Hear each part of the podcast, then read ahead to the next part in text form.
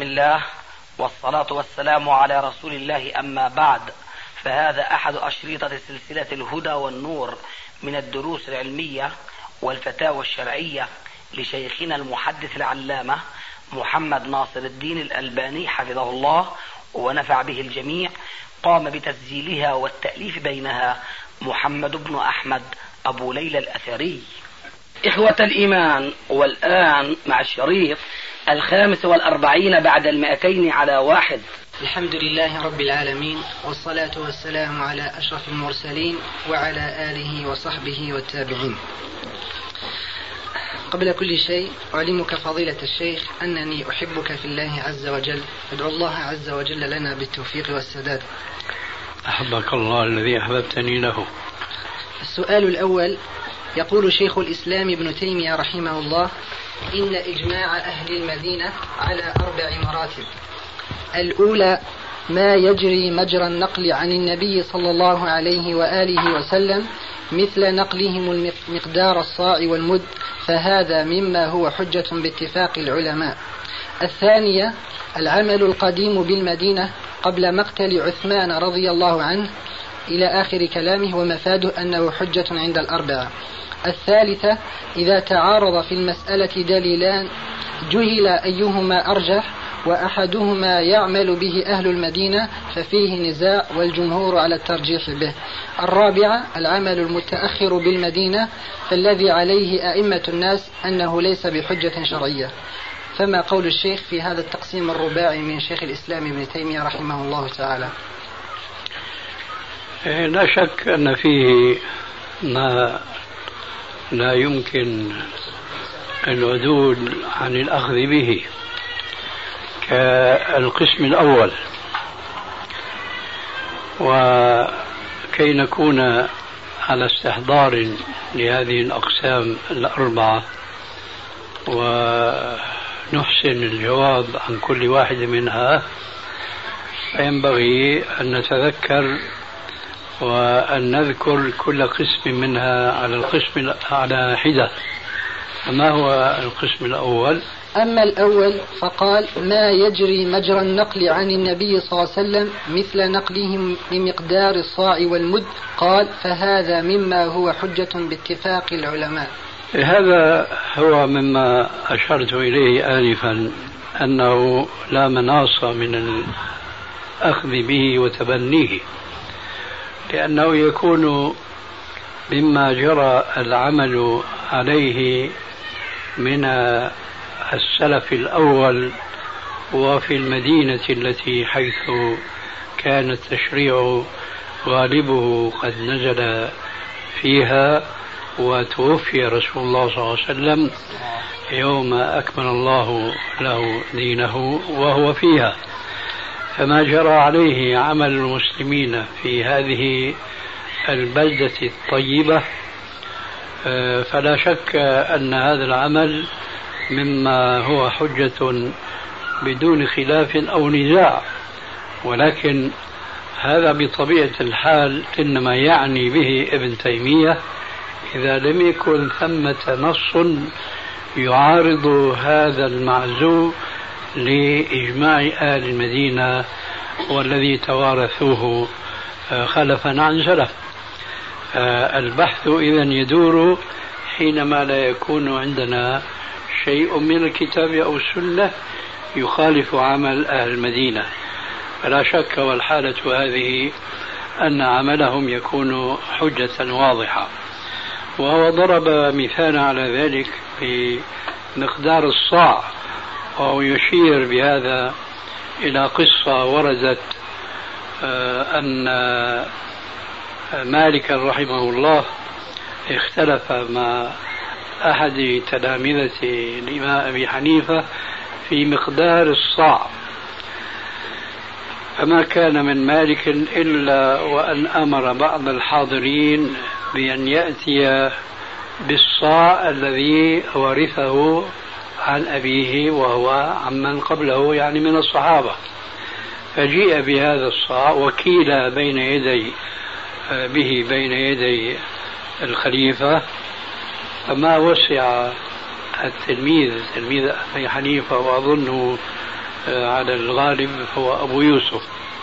ما وسعه إلا أن يسلم بهذا الدليل لأنه شيء توارثه أهل المدينة عن آبائهم. فهذا القسم الأول هو بلا شك كما يقول شيخ الإسلام ابن تيمية حجة بالاتفاق. القسم الثاني ما هو؟ أما الثاني العمل القديم بالمدينة قبل مقتل عثمان فهذا إلى آخره ومفاده أنه حجة عند الأربعة. نعم. هذا في الواقع يرد عليه أنه من الصعب تحديد ما كان قبل الفتنة. وما كان بعد الفتنة ولكن إذا ثبت كما هو دعوة ابن تيمية أن عمل أهل المدينة قبل فتنة عثمان كان على شيء فهو أيضا حجة بالقيد الذي ذكرناه آنفا في القسم الأول واضح؟ نعم آه. القسم الثالث. أما الثالث إذا تعارض في المسألة دليلان جهل أيهما أرجح وأحدهما يعمل به أهل المدينة ففيه نزاع والجمهور على الترجيح به. إيه هذا واضح أيضا لأن الفقيه حينما يعوز الدليل المرجح والمفضل لوجه على آخر فحين ذاك يتلمس ما يمكن أن يستأنس به وأن يقوي به أحد الدليلين. فإذا كان هناك دليلان متعارضان ولا سبيل لترجيح أحدهما على الآخر ولكن إلا بمطابقة ما دل عليه أحدهما لعمل أهل المدينة فلا شك أن هذا يكون مرجحا مقبولا. كما نحن نقول اليوم مثلا إذا كان هناك رأي في تفسير حديث مثلا فضلا عن آية كريمة. وهذا التفسير قد قال به بعض السلف ثم جاء من بعضهم من بعدهم بعض الخلف فجاء برأي آخر. وليس عندنا ما يرجح الرأي الأول على الرأي الآخر سوى أن الرأي الأول قد أخذ أو صرح به بعض السلف. فهذا يكفينا نحن ترجيحا على رأي الخلف ما دام أنه لا يوجد لديهم دليل يرجح تفسيرهم ورأيهم في تفسير النص من كتاب أو سنة على تفسير أولئك السلف. فإذا كان هنا المرجح هو عمل أهل المدينة دون خلاف بينهم فهو بلا شك كما ذكر ابن تيمية وينبغي أن يكون هو قول الجمهور. لكن أنا شخصيا لا أستطيع أن أحيط بما أحاط به ابن تيمية فأقول هو رأي الجمهور أو ليس رأي الجمهور لكني أقول إنه يعني مرجح مقبول فإذا انضم إلى ذلك أنه رأي الجمهور فهو نور على نور. نعم. الرابع العمل المتأخر بالمدينة قال شيخ الإسلام فالذي عليه أئمة الناس أنه ليس بحجة شرعية. حين ذاك يكون عمل أهل المدينة كعمل أي بلد آخر له أرجحية أو فضيلة عند بعض البلاد الأخرى أو بعض العلماء الآخرين. كعمل مثلا آه، أهل الكوفة لأن الكوفة كان فيها من كبار الفقهاء والعلماء فقد يرجح بعضهم عليه علماء الكوفة. هذا كترجيح ما كان عليه علماء المدينة في الزمن المتأخر منهم. هذا لا يفيد شيئا في الموضوع فيكون هذا المذهب مرجوحا. فالذي يعني نقلته عن ابن تيمية رحمه الله لا شك أنه هو الصواب فيما أثبته أولا وثانيا وثالثا وفي ما نفاه رابعا. نعم. فضيلة الشيخ سمعت في شريط سابق لكم وقد سألكم أحد إخواننا طلبة العلم آه. عن عمل أهل المدينة فأجبته بإيجاز وتصرف يسير بدعة مالكية. فكيف عليكم السلام ورحمة الله وبركاته. كيف؟ فذكرت له كما أحفظ قلت له بدعة مالكية. فكيف نوفق فضيلة الشيخ بين هذا؟ و... نعم. لا غرابة فيه بعدما سمعت وقرأت لأن أهل المدينة لا يفصلون هذا التفصيل لأن المالكية لا يفصلون هذا التفصيل. وهم يأخذون بمذهب أهل المدينة على الإطلاق. ويوجد حتى في الموطأ يوجد بعض الأقوال من الإمام نفسه بترك العمل بحديث ما لأنه خلاف عمل أهل المدينة. ثم يثبت أن عمل المدينة هذا الذي جنح إليه هو المتأخر وأنه كان في المدينة في الزمن الأول كسعيد بن المسيب يقول بخلاف ما يعزى إلى مذهب أهل المدينة. فإذا نحن ننكر ما عليه مذهب المالكية أما كما ننكر مثلا على الناس الذين يقلدون الأئمة لكن إذا اتفق الأئمة على شيء ولم يكن عندنا ما يخالف ذلك فنحن هنا نجنح إلى الاعتماد على قوله تعالى ومن يشاقق الرسول من بعد ما تبين له الهدى ويتبع غير سبيل المؤمنين نولي ما تولى ونصله جهنم وساءت مصيرا.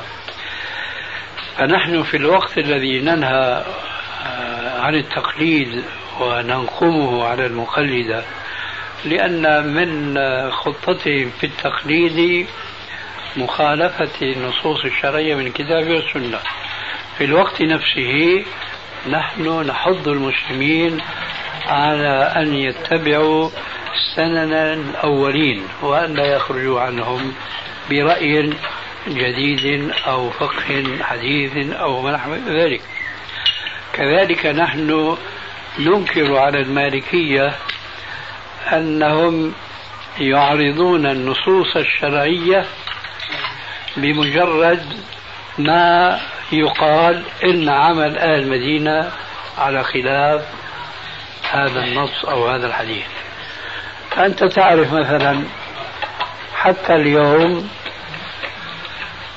وأعني بهذا التحديد اليوم مع وجود ما يسمى اليوم بالصحوة وهذه بلا شك حقيقة نشكر الله عليها حيث وجد في العالم الإسلامي ما لم يكن قبل ثلاثين سنة على التحديد من يقول الكتاب والسنة ومن يحتج بالكتاب والسنة. ولو خالف المذهب الذي وجد عليه آباءه وأجداده لكن مع ذلك تجد المالكية بصورة عامة يسدلون أيديهم في الصلاة. لماذا؟ بزعم أن هذا هو عمل أهل المدينة. والأحاديث هذه الأحاديث خلاف عمل أهل المدينة. فأصبح مذهب الأخذ بعمل أهل المدينة آه، معولا لهدم السنة. مهما كان هذا العمل المدعى حديثا أم قديما فالتفصيل الذي ذكره ابن تيمية هو شيء وما عليه المالكية هو شيء آخر. فلا يشكلن عليك أيضا إذا ما كنت سمعته في الشريط الذي أشرت إليه وبذلك إن شاء الله يزول التعارض. جزاك الله خيرا. وإياك. السؤال الثاني. ما المراد فضيلة الشيخ بقول العلماء هذه حادثة عين لا عموم لها؟ وما هو ضابط التفريق بين الحادثة التي خرجت مخرج العموم وبين حادثة العين؟ مع المثال جزاكم الله خيرا. الدليل هو إذا كانت الحادثة ظاهرها يخالف أدلة شرعية. ولا يجوز أن يؤخذ بهذه الحادثة ويضرب بها الأدلة الشرعية التي هي أوسع دلالة منها. أوسع دلالة منها. تلك الأدلة تفيد شرعية عمل ما بصورة مستمرة أو العكس عدم شرعية ما بصورة مستمرة. وتأتي حادثة معينة فظاهرها أنها تعارض تلك تلك الأدلة التي يدخل تحتها عديد من الأحكام فتدل بعمومها على خلاف ما دل عليه الحادثة الخاصة. فهنا يقال حين ذاك بأن هذه الحادثة آه، حادثة عين لا عموم لها.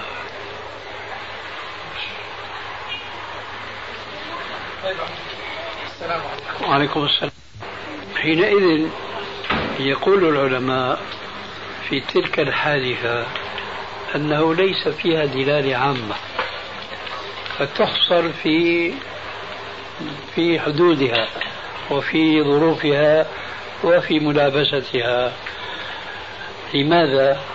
لأنها تتعارض مع أدلة أخرى. هذه الأدلة في دلالتها أشمل وأعم وأوسع من دلالة هذه الحادثة الواقعية. إذا لم يكن هناك ما يعارض الحادثة العينية حينئذ تبقى شريعة مستمرة وتؤخذ على أنه ليست كما يقال لا عموم لها. فإذا إذا وقعت واقعة في عهده عليه السلام ولم يكن ما يعارضها أخذت وطبقت على حذافيرها وعلى كل أزمانها وصورها.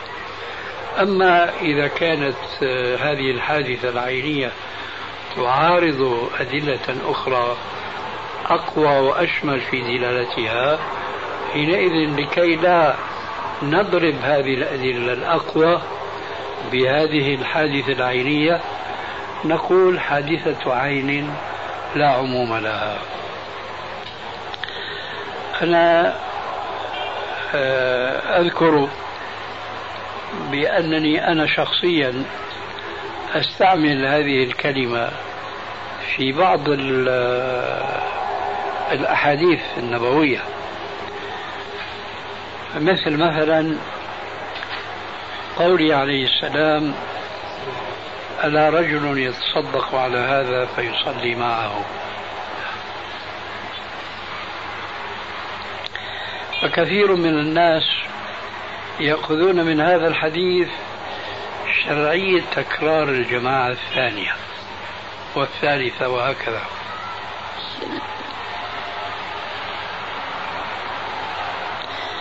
وهم يفصلون هذا الكلام النبوي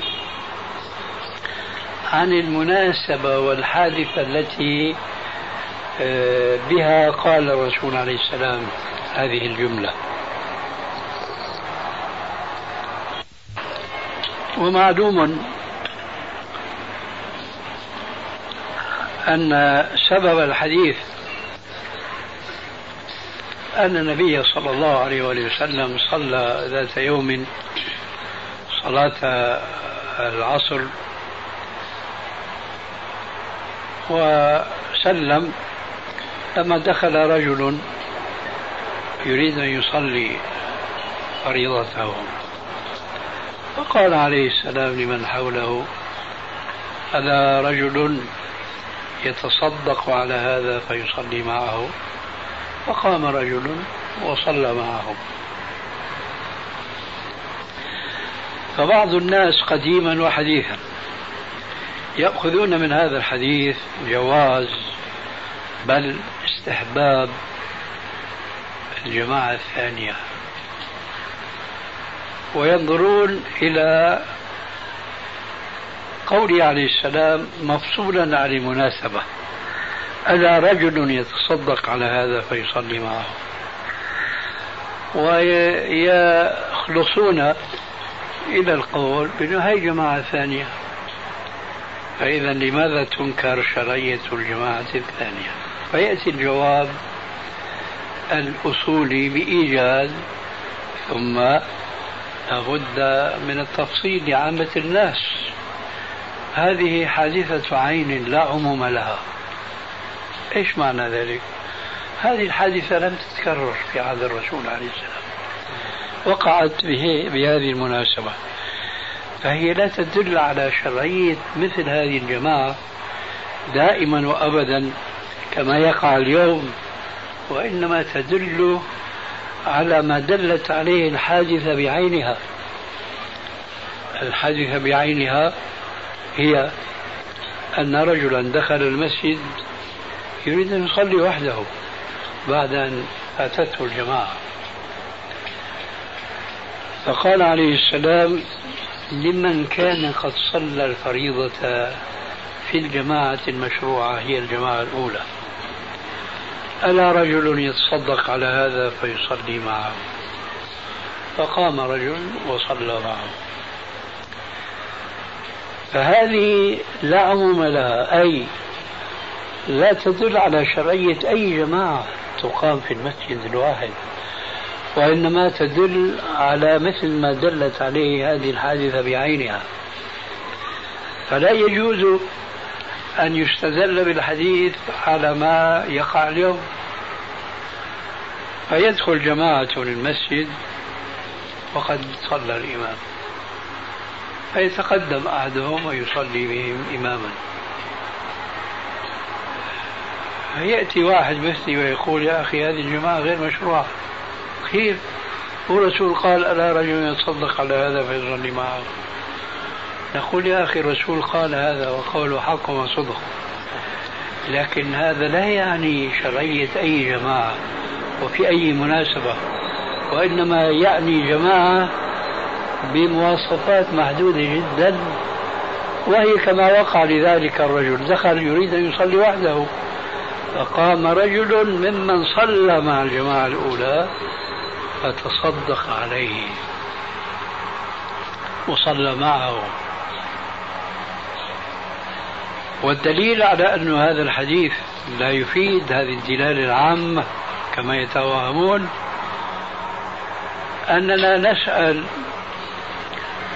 أن هذه الجماعة الثانية التي دخلوا المسجد فأمهم أحدهم. منهم وفيهم لم يكن الإمام قد صلى مع الإمام الأول. وصلوا جميعا خلفه. من المتصدق منهم ومن المتصدق عليه؟ لا يوجد. كلهم فقراء. لا يوجد فيهم من هو مليء باستطاعة أن يتصدق على غيره بخلاف الحادثة التي وقعت في عهد الرسول وقال لمن صلى خلفه ألا رجل يتصدق على هذا فيصلي معه؟ فقام أحدهم فصلى معه أي تصدق عليه. لأنه غني لأنه أدرك الصلاة 25 درجة أو 27 درجة. ناهيك عن الصلاة خلف الرسول عليه السلام. هذه لها فضيلة أخرى. فهذا يصدق أنه تصدق على هذا الرجل الذي أراد يصلي وحده. لكن هؤلاء الخمسة أو العشرة اللي دخلوا المسجد فتقدمهم أحدهم. ما فيه متصدق ولا فيه متصدق عليه. كلهم فقراء. كلهم فاتته فضيلة الجماعة الأولى. مثل هذه الحادثة يقال لا عموم لها أي العموم الذي يلجأ إليه المستدلون بهذا الحديث على شرعية كل جماعة. هذا الاستدلال الآن يصطدم مع الأدلة التي تدل أنه لا يوجد في الإسلام جماعة ثانية وفي مسجد واحد لأن الرسول عليه السلام لما كان يصلي بالناس إماما قال لقد هممت أن آمر رجلا فيصلي بالناس ثم آمر رجالا فيحطب حطبا ثم أخالف إلى أناس يدعون الصلاة مع الجماعة فأحرق عليهم بيوتهم. والذي نفس محمد بيده لو كان أحدهم يعلم أن في المسجد مرمتين حسنتين لشهدها أي صلاة العشاء. فهم الرسول عليه السلام بتعريق المتخلفين عن صلاة الجماعة يعني أنه ليس هناك جماعة ثانية. تصور الآن أنت معي. إمام مسجد يريد أن يتأسى برسول الله وأن يخطو خطواته لكنه يرى الرأي الخطأ أن الجماعة الثانية مشروعة والثالثة وهكذا إلى الوقت الثاني. يريد أن يهدد الناس بنفس التهديد النبوي. فقام أحد الحاضرين يدخل له يا أخي أنت مخطئ. لأنه هذا إذا ما صلى مع الجماعة الأولى بيصلي بالجماعة الثانية. وإنما يستقيم تهديده وينهض وعيده فيما إذا كان الجمهور يعلمون منه أنه لا جماعة ثانية. ويؤكد هذا أن مثل هذا الوعيد قد جاء في صلاة الجمعة. صلاة الجمعة التي عليها المسلمون أنه لا تتكرر في المسجد الواحد وهذا من فضل الله أنهم ما وصل توسعهم الذي توسعوا فيه في الجماعة إلى صلاة الجمعة. فقد قال عليه السلام لقد هممت أن آمر رجالا فيحطب حطبا فأخالف إلى أناس يدعون الصلاة صلاة الجمعة. حديثنا هذا الثاني في صحيح مسلم من حديث ابن مسعود. حديثنا الأول من حديث أبي هريرة في الصحيحين. فكما دل الحديث الثاني على أنه لا جماعة ثانية في صلاة الجمعة لأن الرسول هم بتحريق بيوت المتخلفين عن صلاة الجمعة. كذلك دل الحديث الأول على أنه لا جماعة ثانية بعد الجماعة الأولى ولذلك هم بتحريق المتخلفين وإلا وحاشا رسول الله أن تتخلف حجته. لكان يقول بعض الناس يا رسول الله نحن نصلي بعدك الجماعة الثانية التي أنت أجزتها وشرعتها لكن لما كان من المستقر عند الصحابة أن لا جماعة أخرى استقام وعيد الرسول وتهديده إياهم بأن يحرق عليهم بيوتهم.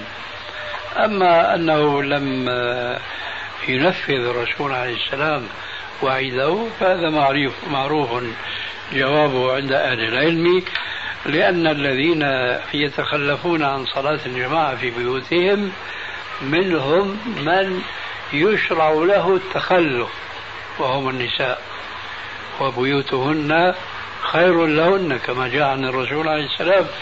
ولذلك آه، في الحقيقة هذا الوعيد في هذا الحديث من الأساليب السياسية النبوية الهامة جدا لأنه من ناحية يحقق الوعيد الذي يريد أن يتهدد به المتخلفين ومن ناحية أخرى لا ينفذه لوجود المانع.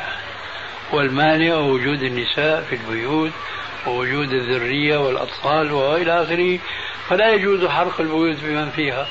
لكن يكفي أن يفهم المتأخرون الذين هم يعرفون وجوب حضور صلاة الجماعة أن هذا الوعيد حسبهم ولو لم ينفذ فيهم عمليا لوجود المانع وهو الذي ذكرناه آنفا. فإذا هذا وأشياء كثيرة وكثيرة أخرى آه تدل على أنه لا جماعة ثانية.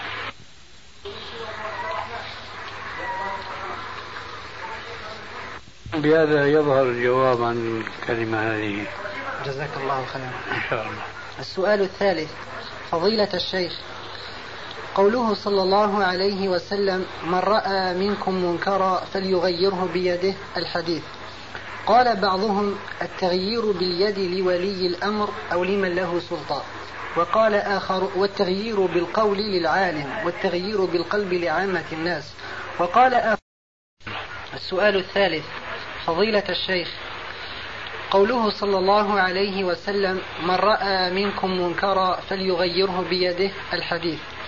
قال بعضهم التغيير باليد لولي الأمر أو لمن له سلطان. وقال آخر والتغيير بالقول للعالم والتغيير بالقلب لعامة الناس. وقال آخرون بل كل مرحلة من هذه المراحل الثلاث يشترك فيها الولي والعالم والعامة. فما قول الشيخ في ذلك؟ لا شك أن القول الأول عاطل باطل. والقول الصحيح أن الحديث يعم كل المسلمين لا فرق بين حاكم ومحكوم وبين عالم ومتعلم وجاهل. لأن النبي صلى الله عليه وسلم أولا جاء بلفظ من وهي من صيغ الشمول. آه، من رأى منكم ومنكم أيضا من صيغ الشمول أي أنتم معشر المسلمين. ثم قسم هؤلاء المخاطبين بالخطاب العام الشامل لجميع المسلمين آه، قسمهم إلى ثلاثة مراتب. من كان يستطيع إنكار المنكر بيده؟ هذا هو الواجب. ولا فرق في ذلك بين حاكم ومحكوم. ومن كان لا يستطيع ينزل درجة فينكر المنكر بلسانه ومن كان لا يستطيع فبقلبه وذلك الله الإيمان. والحقيقة أن آه، عجبي لا يكاد ينتهي من أناس يستغفلون الناس ويوهمونهم بأن هذا الحديث يخاطب ثلاث طبقات. الحكام والعلماء وعامة الناس.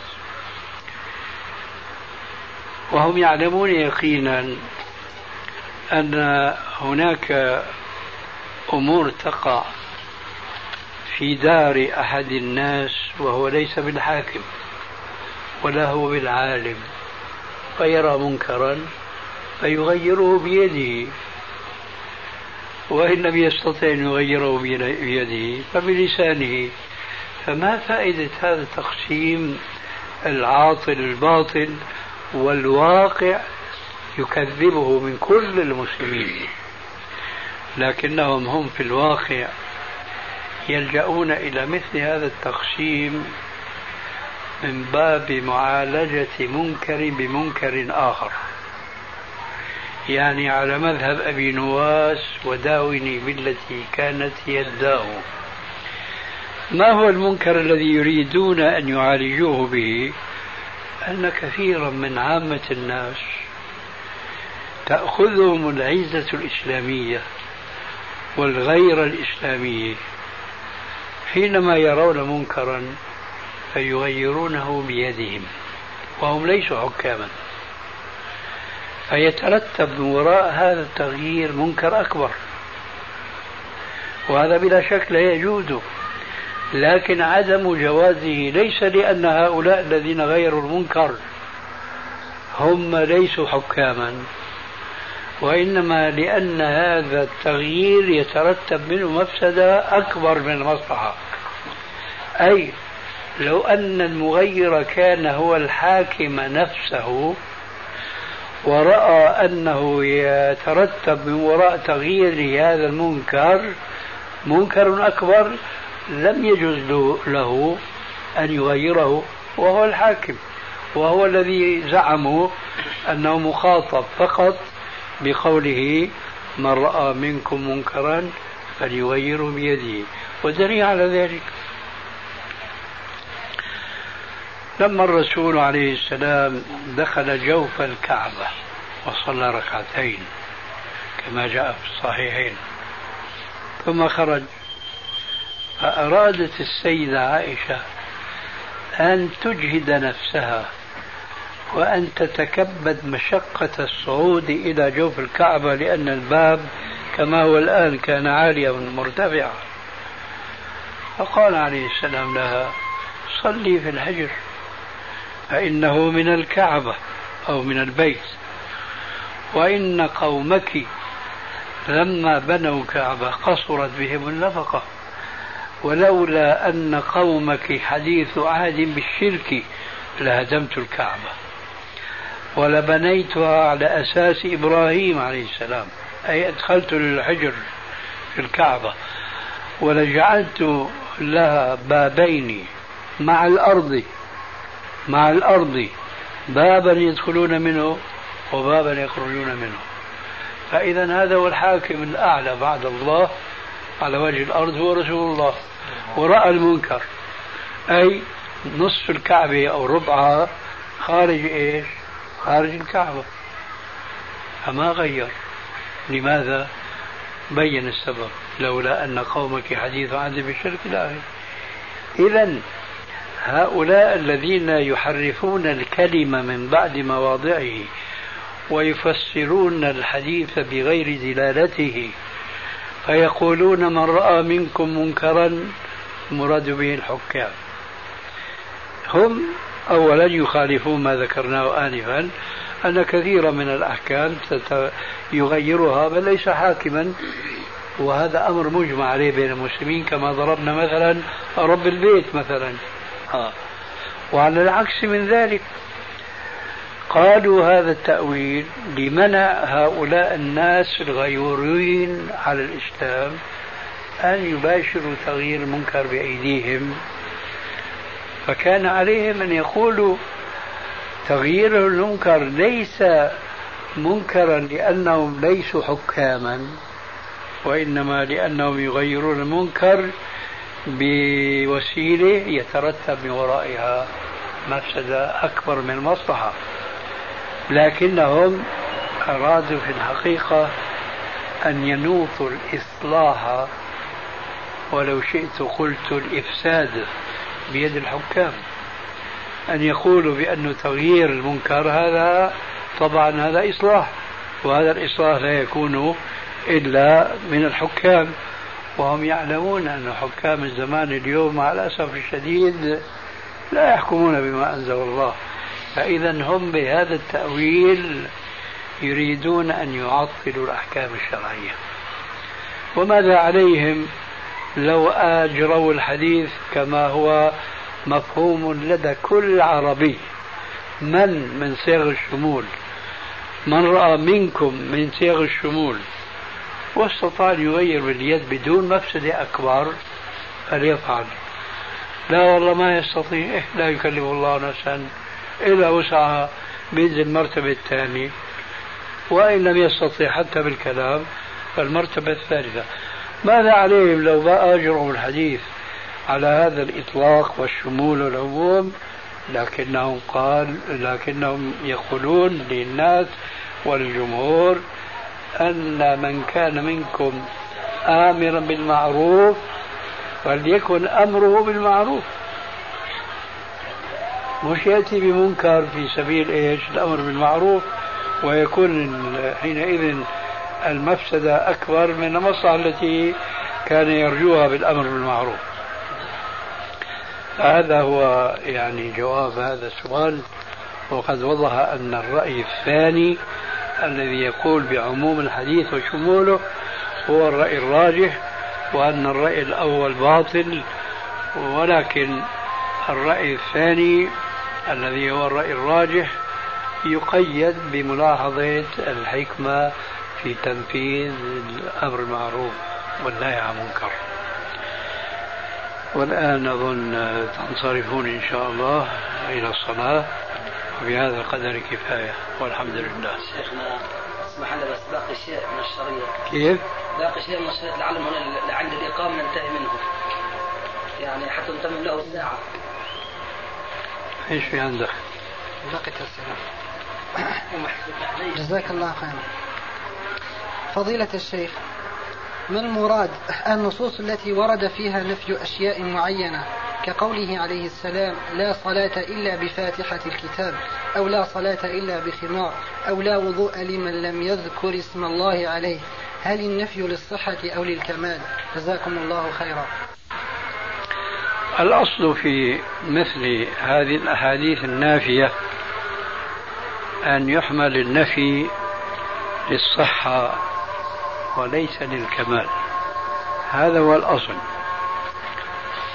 أه ولا يجوز الخروج عن أصل من أصول الشريعة ومن قواعدها إلا بدليل شرعي أيضا يلزم المسلم الخروج من هذا الأصل اتباعا للدليل الملزم. وهذا هنا الأمر فيه كما يقال بالنسبة للأوامر الشرعية في الكتاب والسنة. هل هي تفيد الوجوب أم الاستحباب أم لا تفيد شيئا؟ اختلف العلماء والصواب أن الأمر يفيد الوجوب إلا لدليل. كذلك هنا لا صلاة لمن لم يقرأ لا وضوء لمن لم يذكر اسم الله إلى آخره. الأصل فيها أن هذه العبادات لا تصح إلا إذا جاء دليل يضطر الواقف على هذا الدليل أن يتأول حين ذاك لا النافي للصحة إلى نفي الكمال. توفيقا بين النصوص. الأمثلة التي ذكرتها وهي ثلاثة لا يوجد في الشريعة ما يساعد على تأويل النفي إلى نفي الكمال. فكل هذا النفي المذكور في هذه الأحاديث الثلاثة هي لنفي الصحة. فالذي لا يقرأ فاتحة الكتاب صلاته باطلة. والذي لا يسمي الله على وضوئه فوضوءه فاسد وبالتالي لا صلاة له.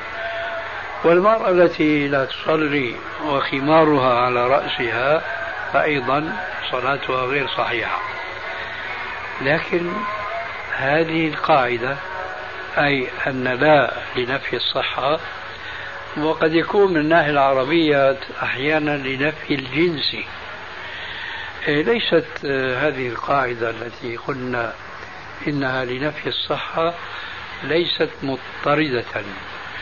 فقد يأتي نص فيه نفي لشيء لكن المقصود به نفي الكمال وليس نفي الصحة.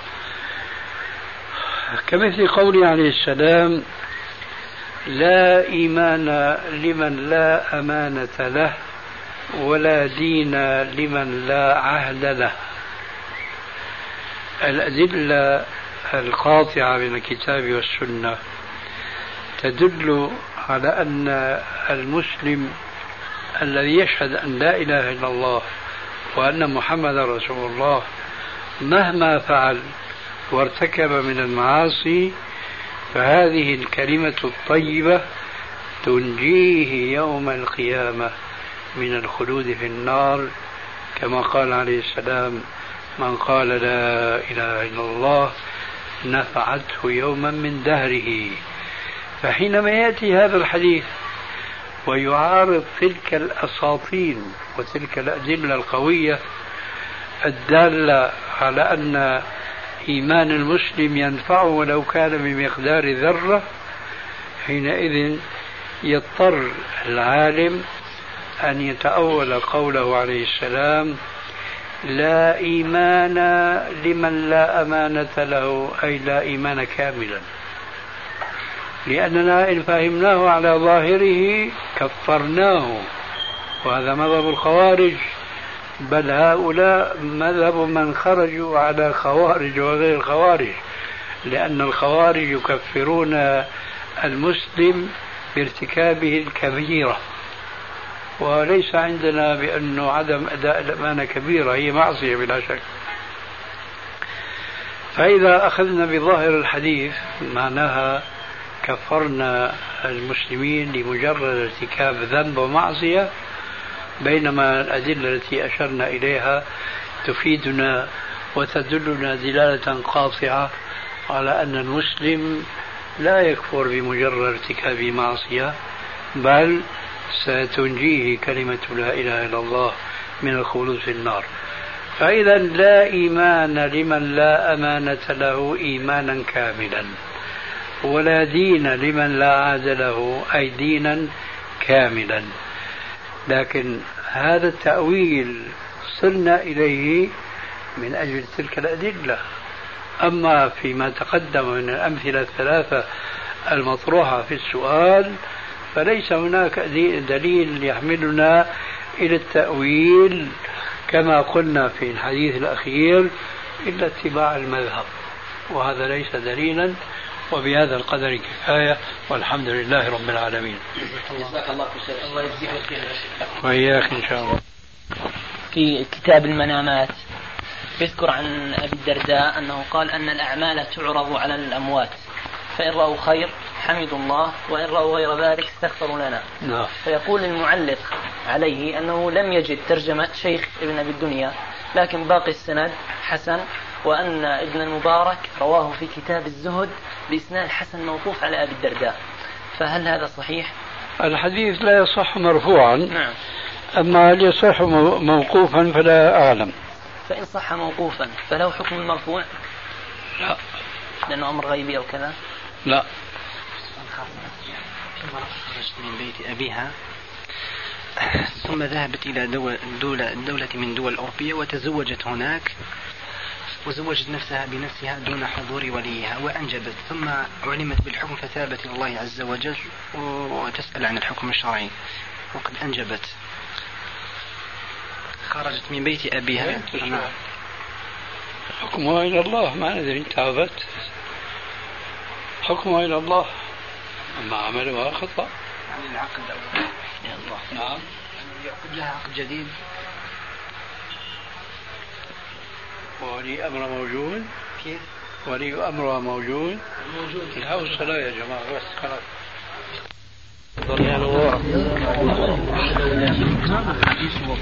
السلام عليكم ورحمة الله. في الغالب وعليكم السلام أهلين كيف حالك؟ في الغالب مش دائما. أحيانا يكون كلاهما مخطئ. أهلا واضح؟ نعم. القسم مش متحركة القسم بولعمر الحق. هل قسم بغير الله؟ لعمر الحق على حسب قاصد القاسم. إذا قصد بالحق يعني الحق سبحانه وتعالى فليس فيه شيء إطلاقا لأنه حلف بالله.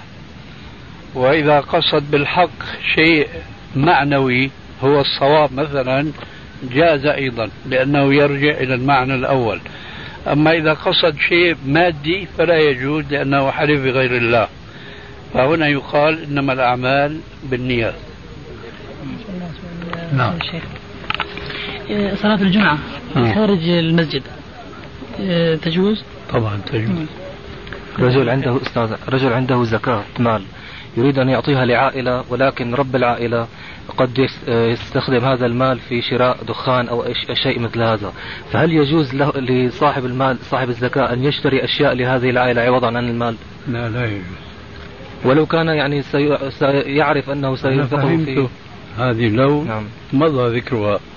نعم. لا يجوز. يسلم المال للزوج. يسلم المال للولد العاقل.